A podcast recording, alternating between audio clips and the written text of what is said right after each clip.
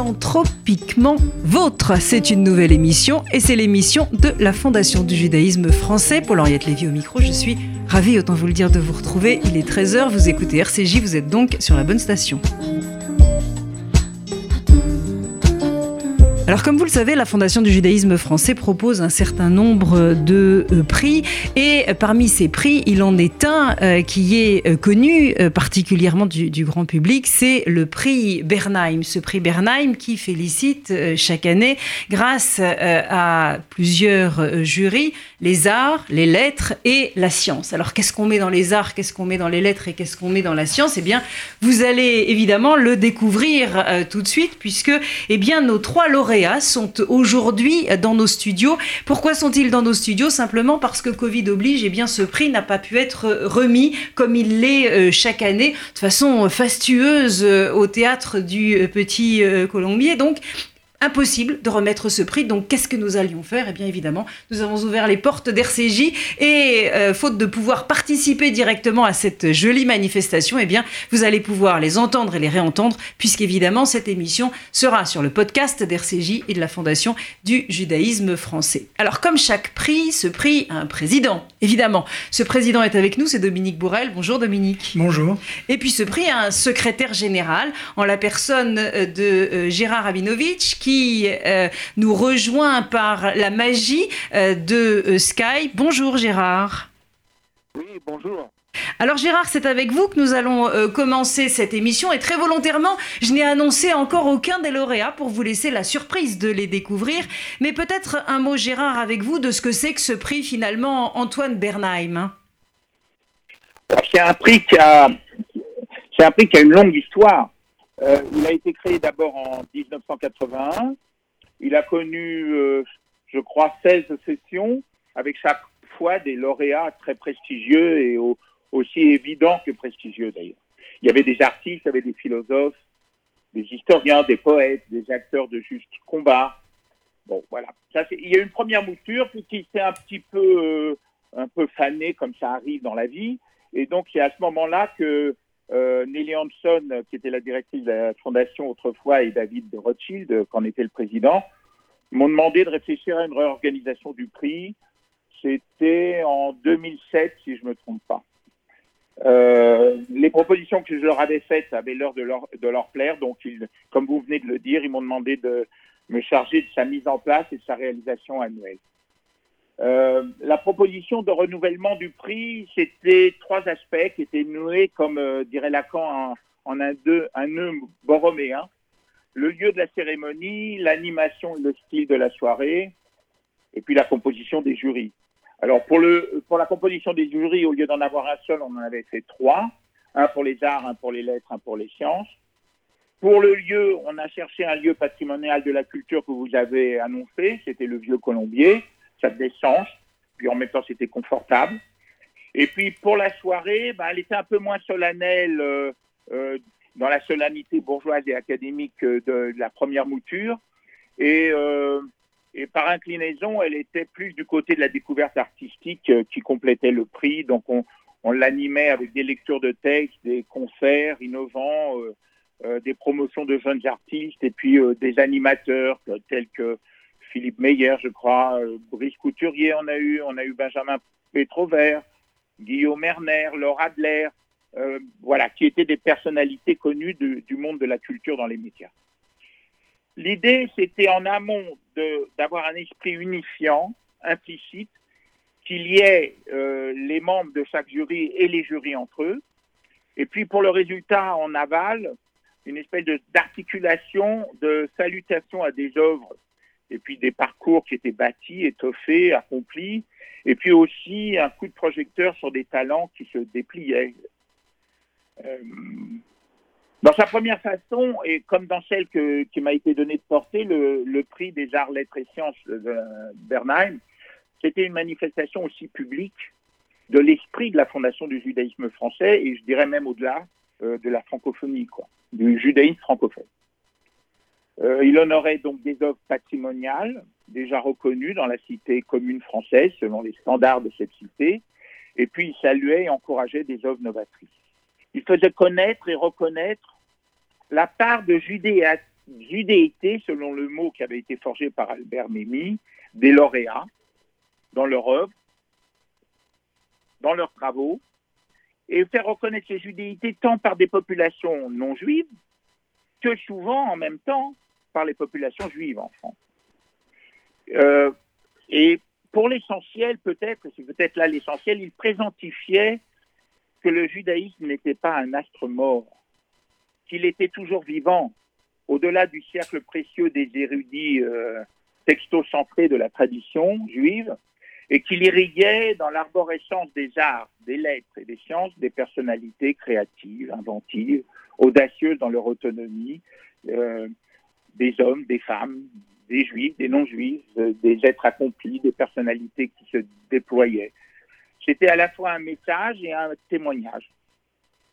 Témoigner de la présence, de la pertinence, de la permanence d'un fil, euh, on va dire, spirituel, culturel, qui pourrait être dit aussi civilisationnel du judaïsme et de ses enseignements. Montrer que la culture juive n'est pas une curiosité ringarde, provinciale, que sa vitalité prend aussi sa part euh, dans le grand mouvement des constructions et des échanges des cultures vivantes, axé sur euh, la vie bonne, un concept qui me tient à cœur euh, de philosophie politique. La vie bonne comme horizon des hommes. Ça s'est fait, et ça il faut le souligner, ça s'est fait avec le concours généreux, disponible, inventif des jurés de chacun des prix. Alors justement, euh, Gérard, on va pouvoir revenir avec les jurés de euh, chacun de ces prix, puisqu'ils vont pouvoir, euh, quelques-uns d'entre eux en tout cas, présenter celles et ceux qui ont remporté justement le prix Bernheim cette année. Je voulais vous remercier déjà pour le travail que vous, vous avez effectué pour ce prix et l'ampleur que vous avez su donner à ce prix. Alors, vous en avez parlé à l'imparfait, que chacun se rassure, le prix Bernheim évidemment va continuer. Il va s'habiller d'autres euh, habits comme euh, c'est euh, l'habitude souvent, car il est bon parfois que les choses changent, bougent, évoluent. on espère, on espère en bien. Mais c'est vrai que ce prix Bernheim, grâce à vous, grâce à l'ensemble des jurys, grâce aussi au choix des lauréats qui ont été faits, eh bien, ce prix Bernheim a aujourd'hui une place dans ce qu'on appelle la culture française en son acception la plus large. Dominique Bourrel, vous avez pu entendre cette présentation de notre ami euh, Gérard Rabinovitch. Un mot sur l'évolution du choix des lauréats, parce que euh, nous le disions tout à l'heure hors antenne, et, je l'ai fait peut-être de façon un tout petit peu maladroite, j'ai dit qu'il me semblait en tout cas qu'aujourd'hui euh, la pensée, le monde des idées et de la pensée était plutôt, on va dire, en, déperdition dans le centre d'intérêt politique du, de, la société à laquelle nous, vivons. Et grâce justement aux lauréats du prix Bernheim, on voit que euh, cette pensée continue d'agir, continue de labourer, euh, de labourer son, terrain. Quel est votre regard, vous, sur l'évolution de, ce prix?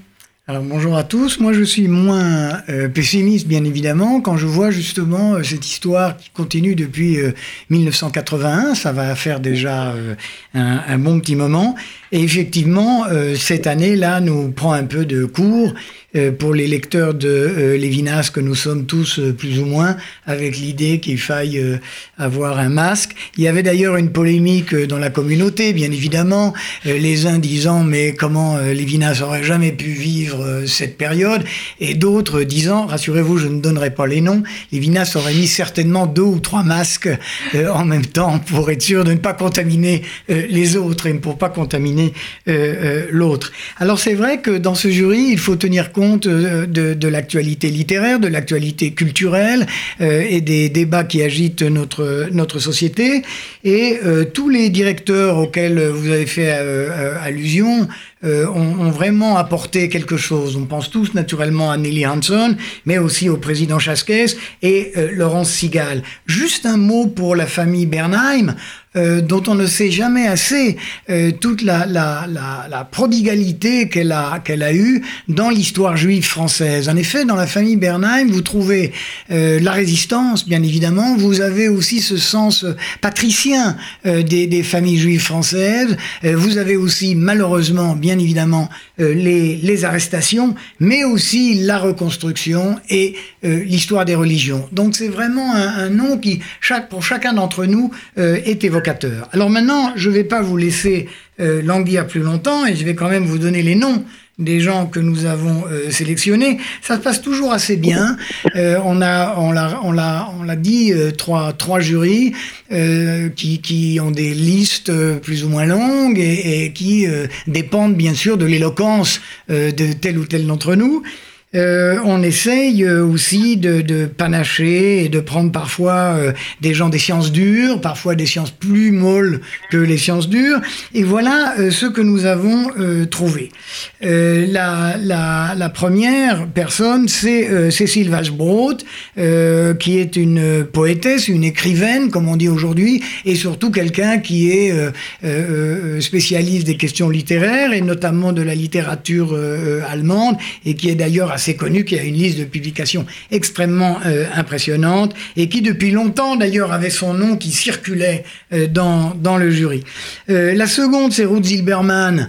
ça, c'est moins étonnant parce que c'est, tout le monde a été extrêmement marqué par le 209 rue Saint-Maur, entre autres, non seulement le documentaire, mais aussi le, le, livre. Et puis, bien sûr, Lionel Nakache, dont tout le monde connaît, et les travaux, pas tous, euh, parce qu'il y en a quelques-uns qui concernent la neurologie et la, les sciences dures, mais aussi sa, sa capacité d'exotérisation et de, et, de nous faire... Euh, quand on l'entend, on a l'impression qu'on a aussi fait 15 ans euh, d'études de médecine, et quand c'est pas notre cas, c'est toujours agréable. Alors les gens qui vont venir, puisque vous savez, c'est le principe de cette émission, de, de ce prix, à chaque fois, il y a quelqu'un qui va vous présenter de manière rapide les trois, les trois lauréats et euh, ils, sont, ils seront donc dans, dans, dans le sens euh, prévu. La première, c'est Madame Claire euh, Bumler qui va évoquer les travaux et les livres de, de Cécile. Ensuite, c'est sur Ruth Zilberman où on aura donc une présentation d'Alain Granat et euh, dans le cas de Lionel Nakache, j'allais dire c'est quasiment un collègue de lui en tout cas, mais aussi de nous puisqu'il est euh, au jury, euh, Jean-Claude Ameisen, qui bien sûr va nous présenter une partie simplement de, de ses travaux. Le, le, les élections se sont très bien passées. Parfois, la cordialité n'empêche pas euh, le vote à bulletin secret. Euh, il y a eu un vote à bulletin secret pour certains noms que, même sous la torture, bien évidemment, je ne délivrerai pas. Mais en règle générale, on est quand même la plupart du temps assez d'accord à l'unanimité. Et donc maintenant, je laisse la parole à la première euh, présentation. Alors, on va mettre une toute petite pause euh, musicale avant de retrouver euh, Claire et euh, Cécile, une pause musicale qui va bien évidemment avec les lettres, puisque c'est des lettres que nous allons parler. Et puis moi, par rapport à, Cécile Vachebrod, je, dois reconnaître, je dois reconnaître que ce nom me disait quelque chose, mais je ne vous avais jamais lu. Et en cherchant pour préparer cette émission, je suis tombée sur un extrait d'un de d'un de vos livres qui s'appelle Le Tour du lac. Euh, c'était paru en 2004 et donc j'ai lu cet extrait et je dois dire que je suis tombée, red, toquée, amoureuse parce que c'est magnifique. Enfin, je veux dire, c'est une langue qui est magnifique. Alors, on n'a pas beaucoup de temps, mais si en fin d'émission on a un tout petit peu de temps, je vous lirai cet extrait et vous allez voir que vous aussi vous allez tomber amoureux. Donc, préparez-vous à la chose.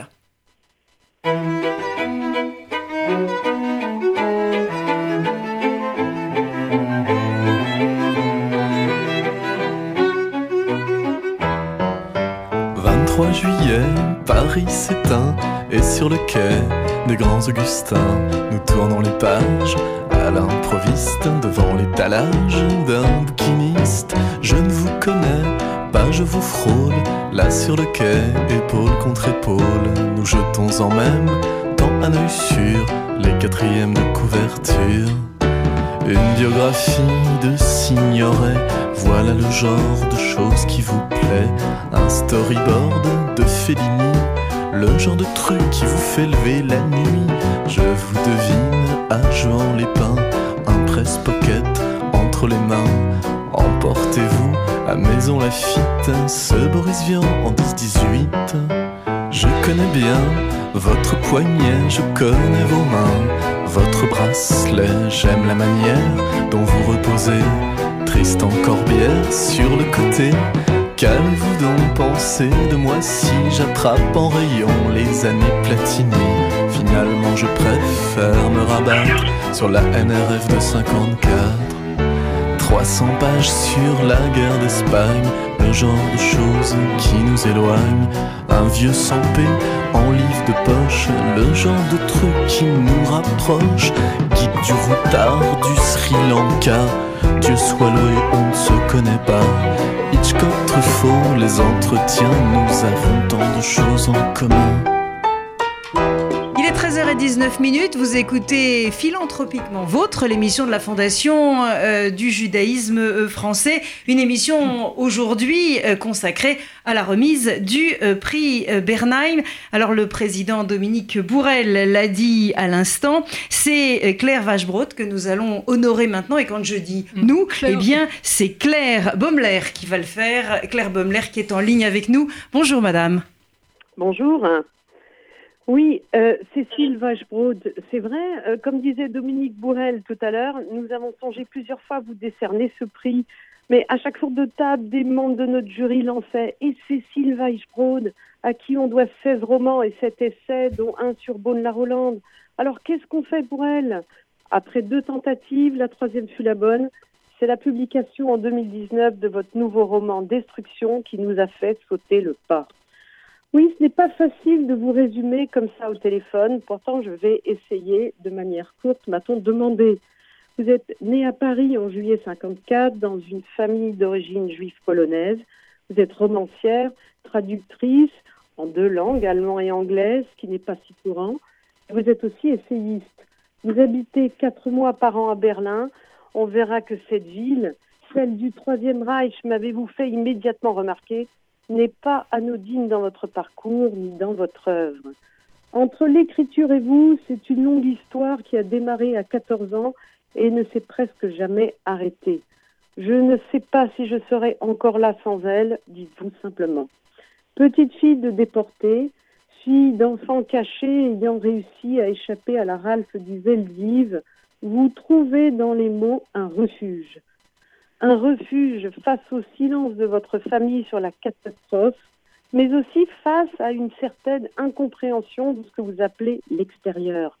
On sait aujourd'hui à quel point les années 60 furent des années de plomb pour ceux qui avaient vécu les camps, la traque et les caches. Les Juifs cherchaient alors à se faire oublier, voire à oublier. Le silence de ces années-là aurait pu vous écraser, Jeune fille, je vivais dans deux mondes, celui familial et celui du dehors, racontez-vous. Écrivain, vous n'aurez de cesse de construire des ponts entre ces fameux deux mondes. Votre plume et votre talent nous ont permis de tisser un récit et un fil, une progression autour du judaïsme et de la mémoire, la vôtre, celle de vos parents et de vos grands-parents. En 2005, vous faites paraître Mémorial, récit que vous décrivez comme l'aboutissement d'un itinéraire. Ces pages magnifiques qui viennent d'être rééditées en poche nous racontent votre périple en Pologne sur les traces de votre père, mais aussi bien sûr des vôtres. Vous vous y rendez, j'allais dire évidemment en train. J'étais seule dans la gare et l'hiver, portant le poids des passés non vécus, témoin involontaire des abîmes séparant les générations, écrivez-vous. Pourtant, comme presque tous les descendants de survivants et de déportés, un jour, vous avez essayé de prendre vos distances avec ce passé, du moins dans vos livres. J'ai mis longtemps à comprendre que cette histoire n'était pas la mienne, m'avez-vous récemment confié. Alors, pour tenter de passer à autre chose, sans doute, et parce qu'une partie du chemin avait été accomplie, vous avez publié un cycle de cinq romans autour des arts et de la création. Mais on n'en a jamais fini avec cette histoire, n'est-ce pas, cette île Depuis 2002, vous résidez partiellement à Berlin, ville qui pesait des tonnes, l'expression est de vous, mais que vous avez apprivoisée après la chute du mur.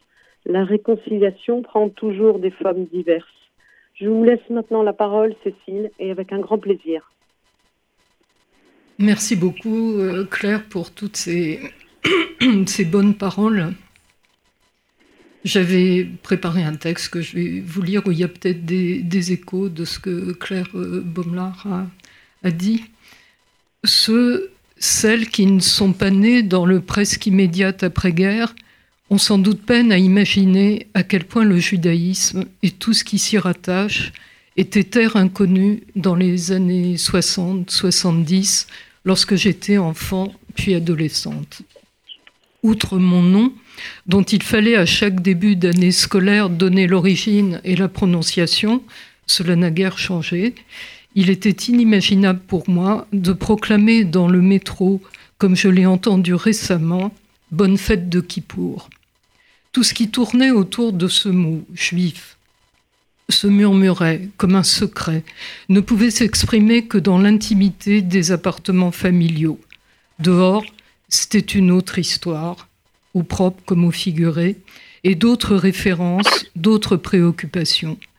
Le récit officiel de la Seconde Guerre mondiale, la parenthèse de Vichy, sa non-responsabilité dans la déportation depuis le sol français, n'aidait pas.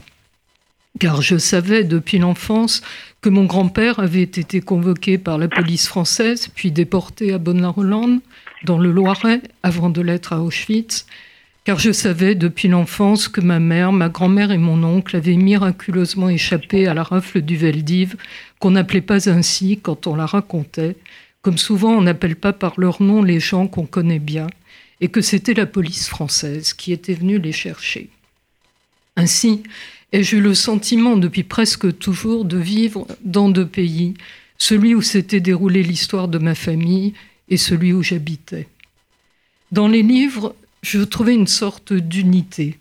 Personne ne me demandait mon origine, personne ne venait souligner l'absence d'enracinement, comme ces professeurs du lycée de Neuilly où j'allais, donnant en sujet de composition bien française, vous avez retrouvé un vieil objet dans le grenier.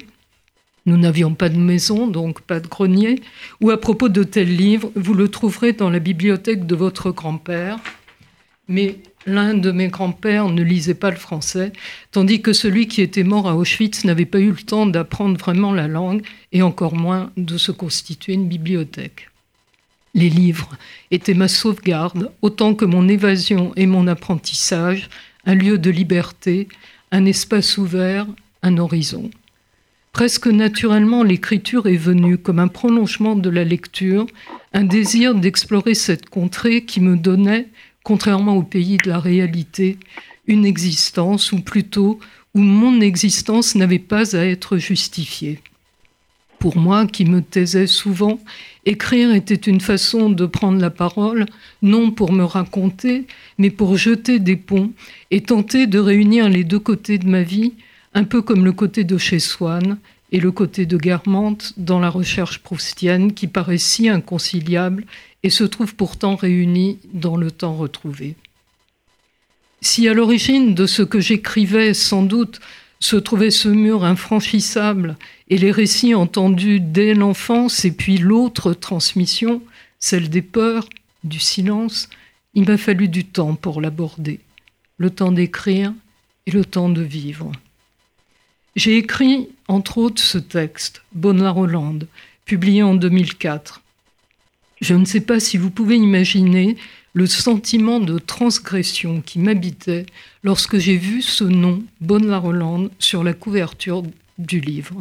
Ce nom qui m'accompagnait depuis l'âge de 10 ans, la première fois où je suis allée aux cérémonies du souvenir, c'était comme si je le criais en public, comme cette adolescente dans le métro qui souhaitait à la cantonade de bonnes fêtes de Kippour. J'ai cru en avoir terminé avec cette histoire mais on n'en a jamais fini. Il y a eu Mémorial l'année suivante. J'oublie des étapes, mais ce que je voudrais dire surtout, c'est l'émotion de recevoir ce prix. Je le comprends comme un encouragement à continuer d'explorer et d'ouvrir, à continuer de construire des ponts entre ces deux pays, l'intérieur et l'extérieur, et de cela, je vous remercie infiniment. Écoutez, il y a plein d'émotions dans le studio. On vous regarde. Alors moi, je suis, euh, voilà, j'étais amoureuse, je suis au bord des larmes, donc c'est vrai, réussi. Vous avez, euh, Voilà, bah écoutez, euh, magnifique. Il n'y a plus qu'à, pour celles et ceux qui ne l'auraient pas fait, acheter les livres et les lire. Moi, c'est ce que je fais euh, vive Amazon, hein, pour le coup. Donc, merci infiniment, euh, Cécile, d'abord pour ces mots, pour qui vous êtes, pour ce que vous venez de nous dire. C'était vraiment, voilà, empreint d'émotion. Et je suis en train de me rendre compte, finalement, que tous les trois, vous, vous faites la même chose. C'est-à-dire que vous, vous parlez de cette mémoire, vous parlez d'hier, vous parlez d'un temps intérieur et d'un temps vous parlez des souvenirs, vous parlez de ce qu'on fait de ces souvenirs, de la transformation des, des, souvenirs. Et en fait, je ne sais pas si les membres du jury, mais j'imagine que oui, on fait exprès, mais il y a une unité absolument incroyable entre vous trois et on va évidemment le, découvrir euh, assez euh, rapidement. Alors on va faire une toute petite pause pour se remettre de euh, nos émotions et puis ensuite eh bien, nous allons découvrir un autre pan de la mémoire, de notre mémoire, celle qui est explorée jour après jour par Lionel Nakache.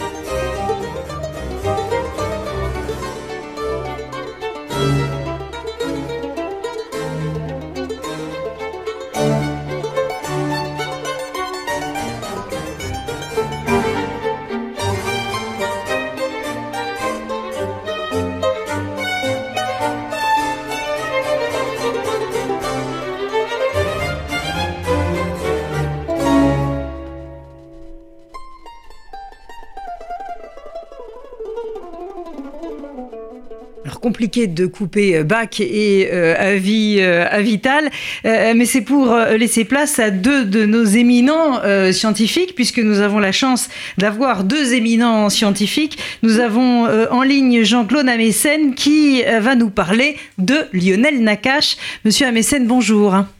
Bonjour. Bonjour à tous. Quel est ce moi en nous qui dit je et qui se transporte en donnant pourtant continuellement le sentiment de notre identité et de notre continuité.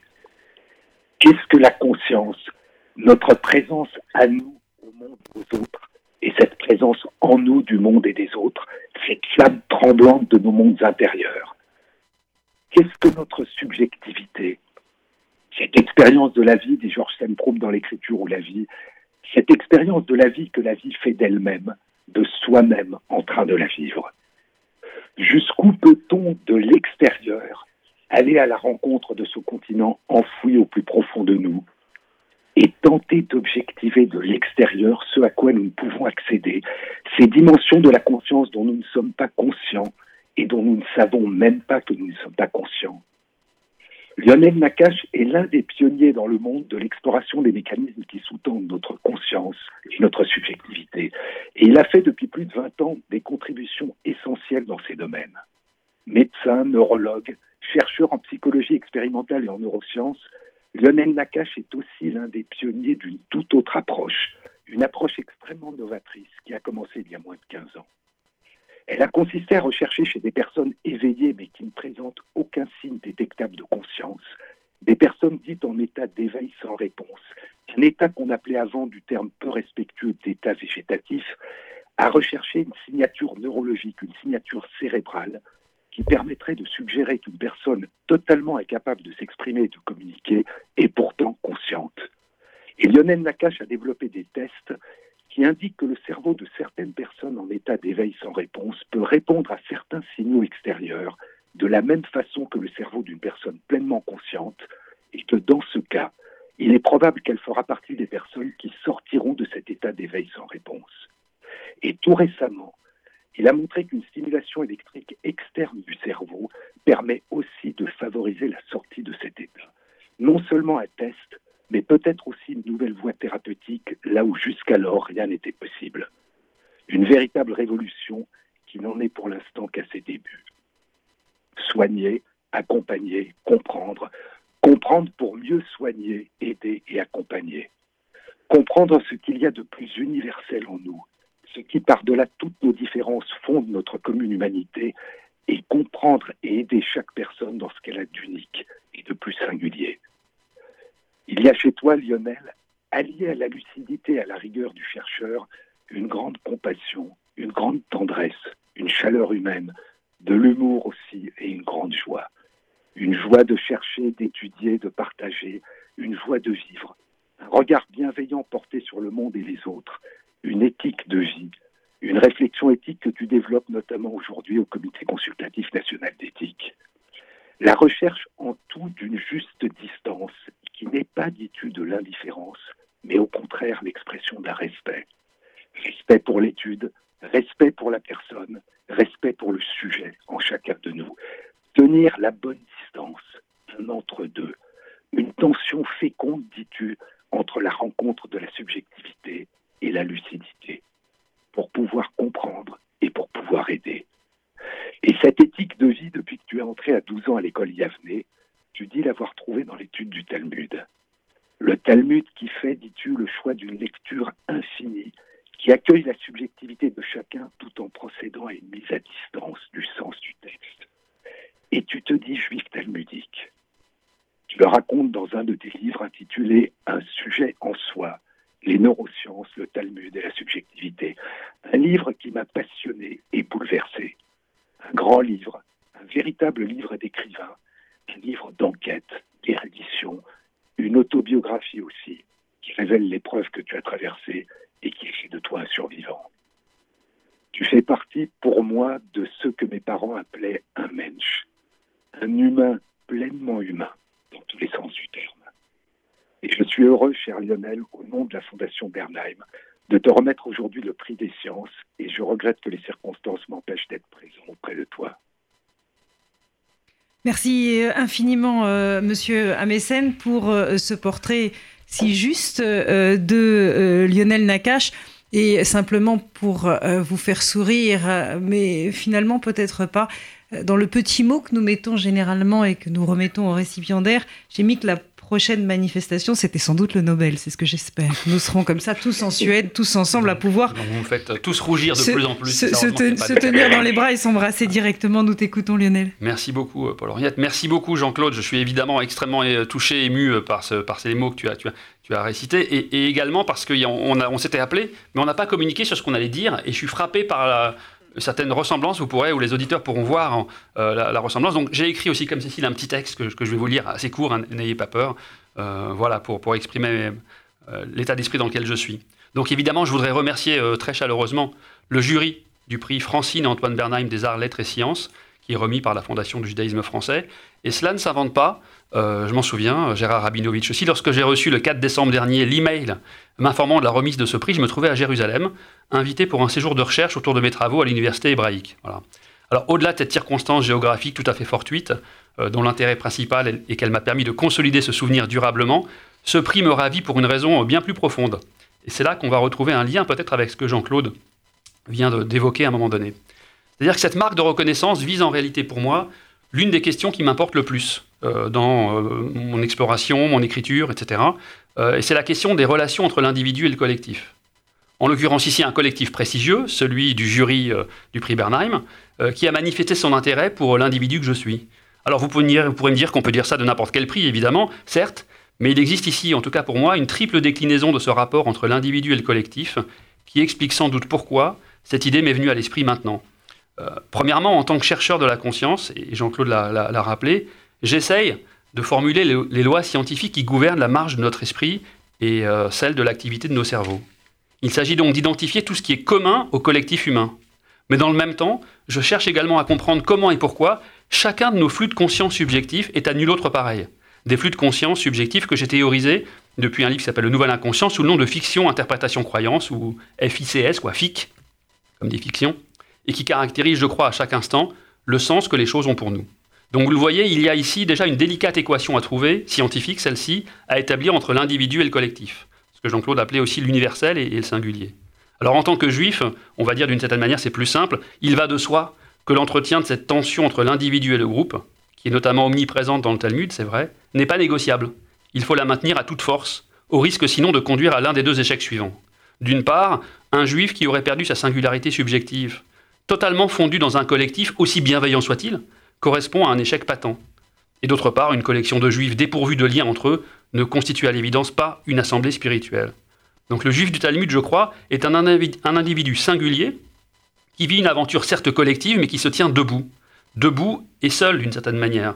Seul face aux autres, face à la loi et face au nom de Dieu. Euh, c'est au nom de Dieu qu'on s'exprime, plutôt qu'à Dieu.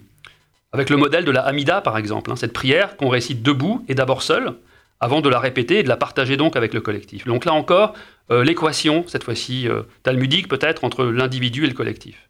Et il s'avère enfin que cette question des relations entre l'individuel et le collectif est précieuse pour moi, et je m'en suis, expliqué notamment dans ce livre que Jean-Claude rappelait, Un sujet en soi, euh, que qu'Odile Jacob a publié en, en, 2013. Et donc vous voyez que cette question prend ici la forme d'une sorte de triangle dont les sommets sont respectivement ma conception de la recherche sur la conscience, entre l'individuel et le collectif, la conception talmudique du juif, et enfin mon équation personnelle.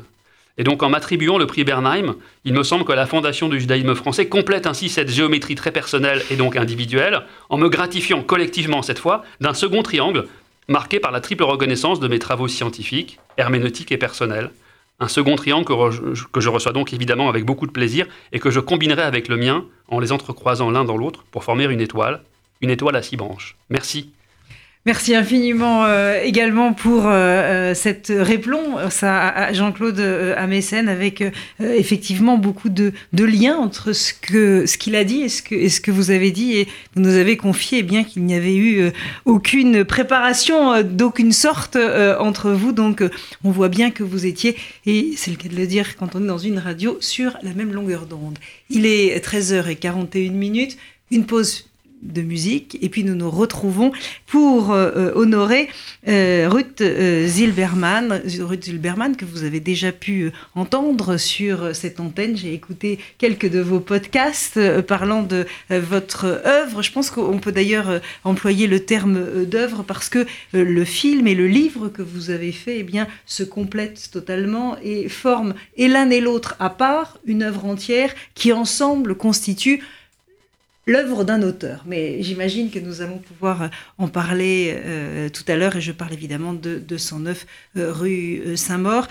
C'est notre ami Alain Granat qui va vous faire ce petit mot d'introduction que nous entendrons donc juste après cette pause musicale.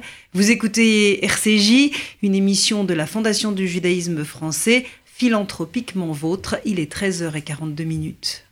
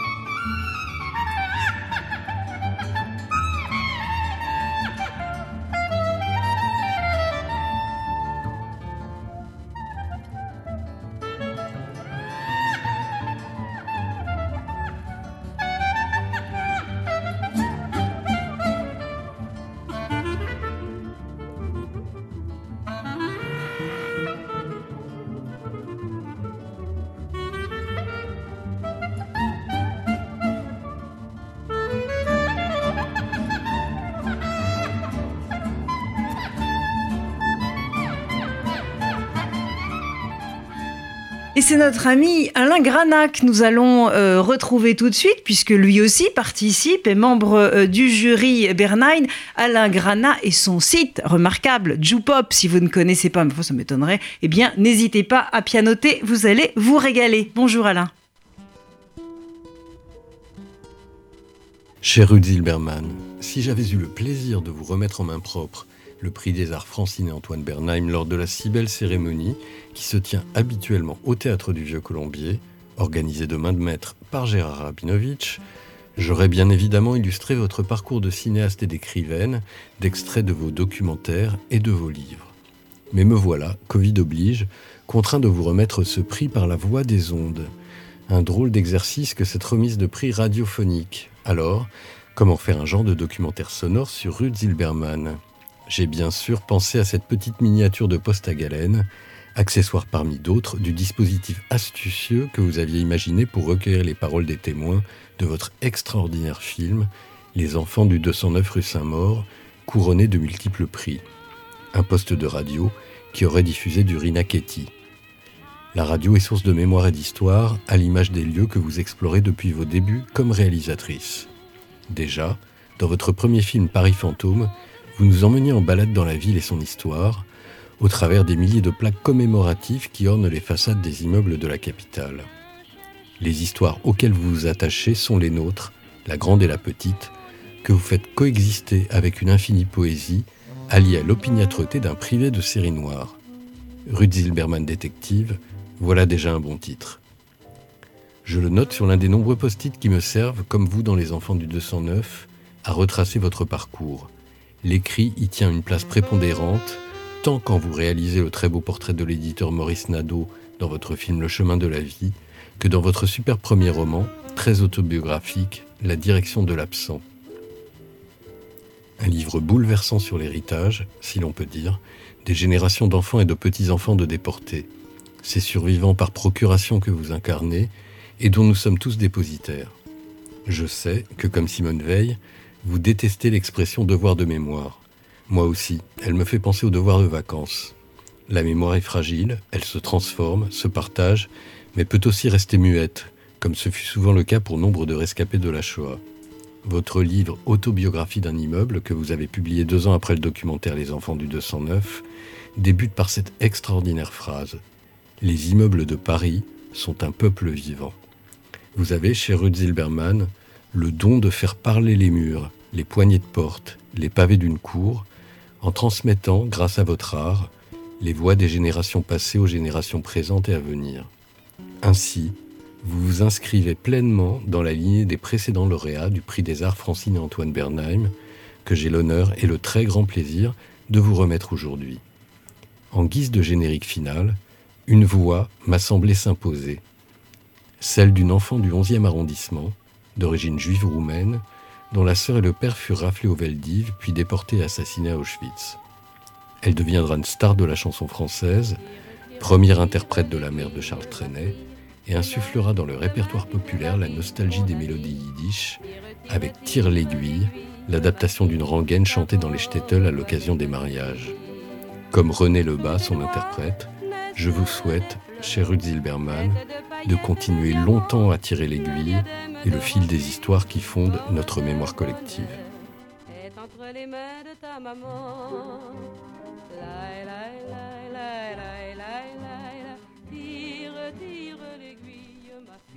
Voilà, beaucoup d'émotions, euh, là encore, dans la présentation euh, de notre ami euh, Alain Grana, à qui je vous laisse, Ruth, l'occasion de, de, répondre, ainsi qu'à tous nos auditeurs. D'abord, je voudrais le remercier pour ce magnifique portrait. Et je vais m'empresser euh, de continuer à tirer l'aiguille, même si de fait, quand je la tire pour de vrai, c'est pas extraordinaire.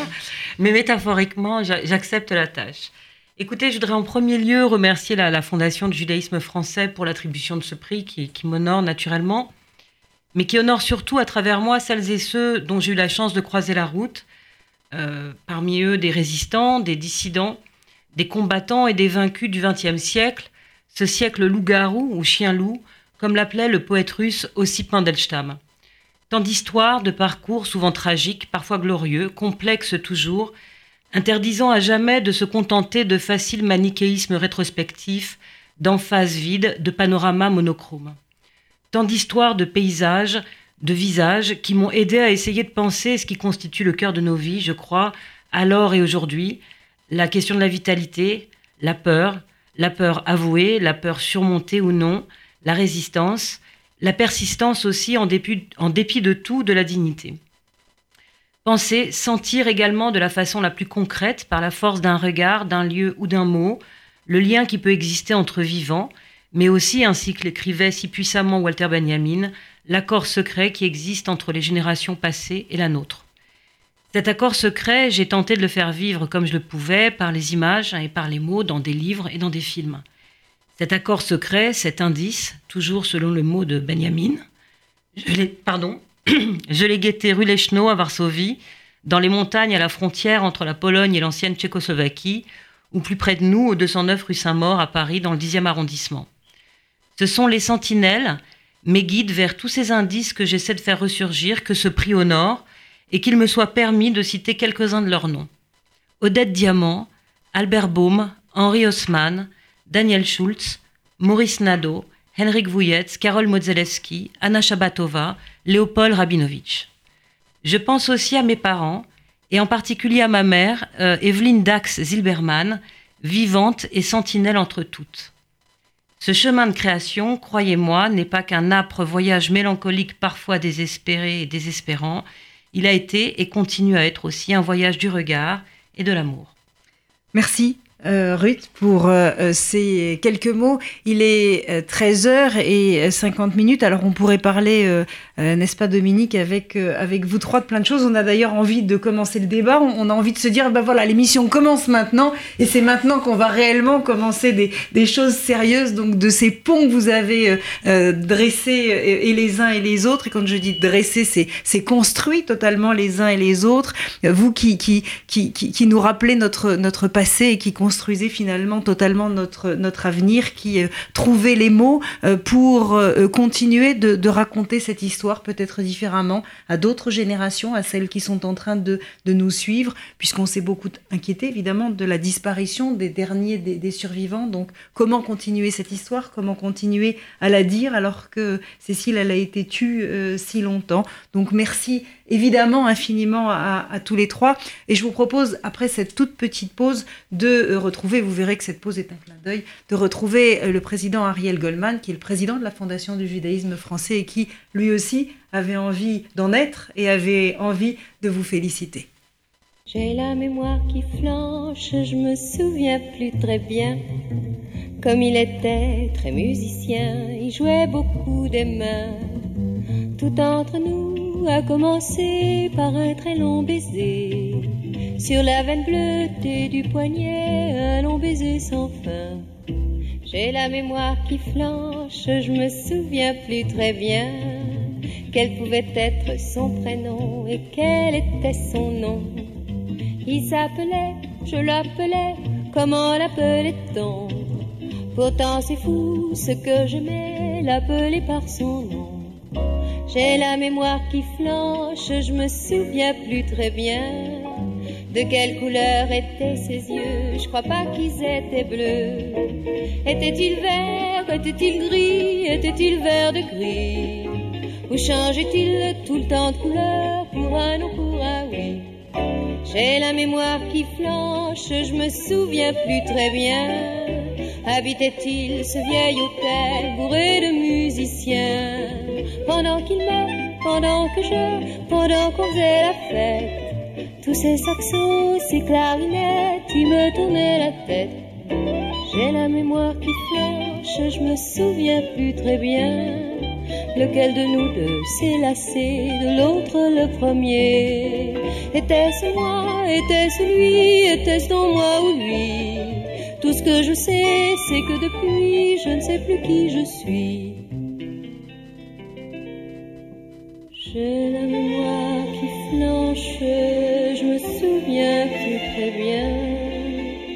Voilà qu'après toutes ces nuits blanches, il me reste plus rien. Rien qu'un petit air qui s'y flottait chaque jour en se rasant.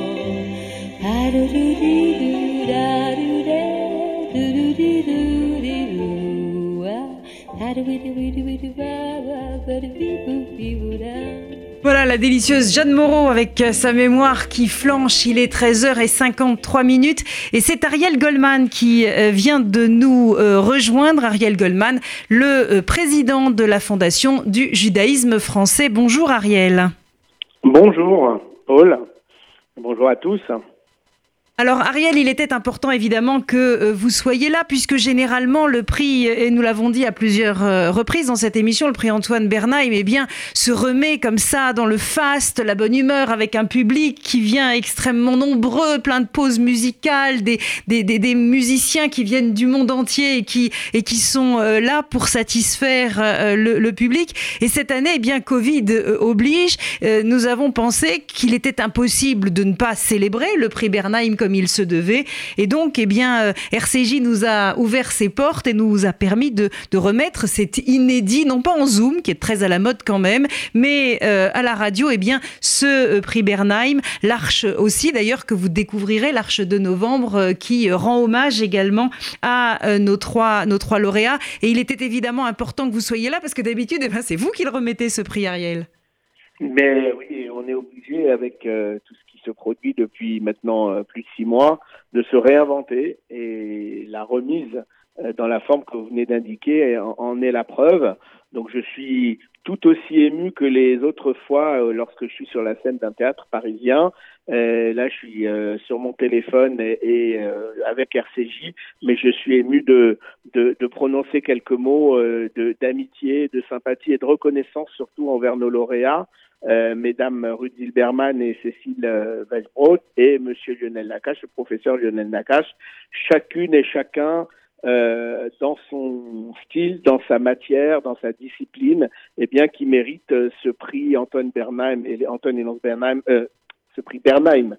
Antoine était leur fils, le, le prix des parents d'Antoine Bernheim, des sciences et des arts et des lettres, et chacun illustre bien à la fois le génie, le génie juif, le génie français et le génie français juif. Et je crois que c'est un prix qui est tout à fait mérité.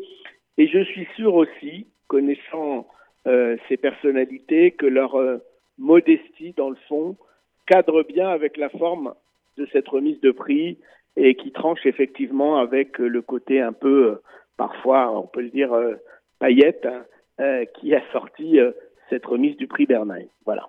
Merci infiniment euh, Ariel d'avoir été euh, euh, avec nous. Alors je sais que notre ami Gérard Rabinovitch qui a ouvert cette, cette émission, le secrétaire général du prix Bernheim, est toujours, est toujours avec nous. Alors l'avant-dernier mot Gérard, car le mot évidemment eh bien, de la fin sera le mot du, du, président. Un, tout petit mot sur cette remise de prix, allez, un peu exceptionnelle, disons-le.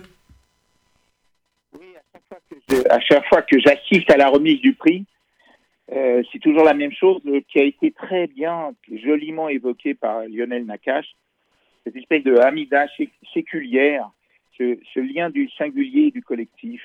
À chaque fois, ce que j'observais et qui était euh, particulièrement touchant, c'était la complémentarité réjouissante interne à chaque jury et aussi entre les jurys la tutelle liante évidemment des présidents, dont le dernier c'est Dominique euh, Borel en ce moment, mais avant il y avait Elisabeth de Fontenay, David Kessler, et euh, au résultat, ça donnait toujours un palmarès chaque année qui avait une aura de signification qui dépassait celui du mérite de chacun des lauréats honorés dans leur domaine respectif. Et ça, c'était émouvant. Et ça, et pour moi, ça faisait sens que le judaïsme, c'est pas une idéologie, mais c'est un esprit profond et qui maille les êtres dans leur singularité et ensemble les liens avec les autres. Merci infiniment Gérard pour euh, euh, ces quelques mots. Un mot, bah, une minute, même pas.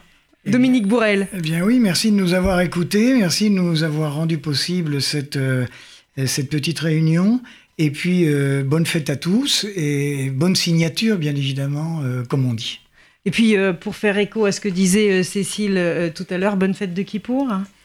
Merci infiniment d'avoir été euh, euh, avec nous. Merci à tous les trois. Et puis alors, vous qui nous avez écoutés, précipitez-vous dans votre librairie, sur votre site internet, commandez des bouquins.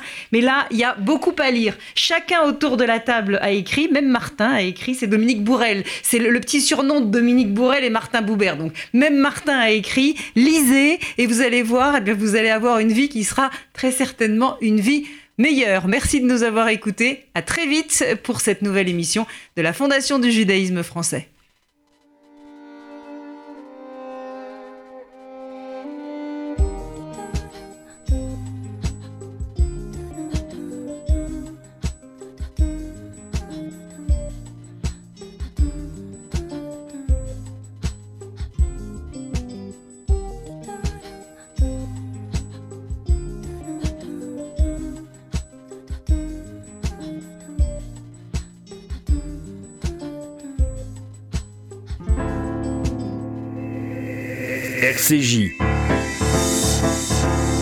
94.8 Un média du Fonds social juif unifié.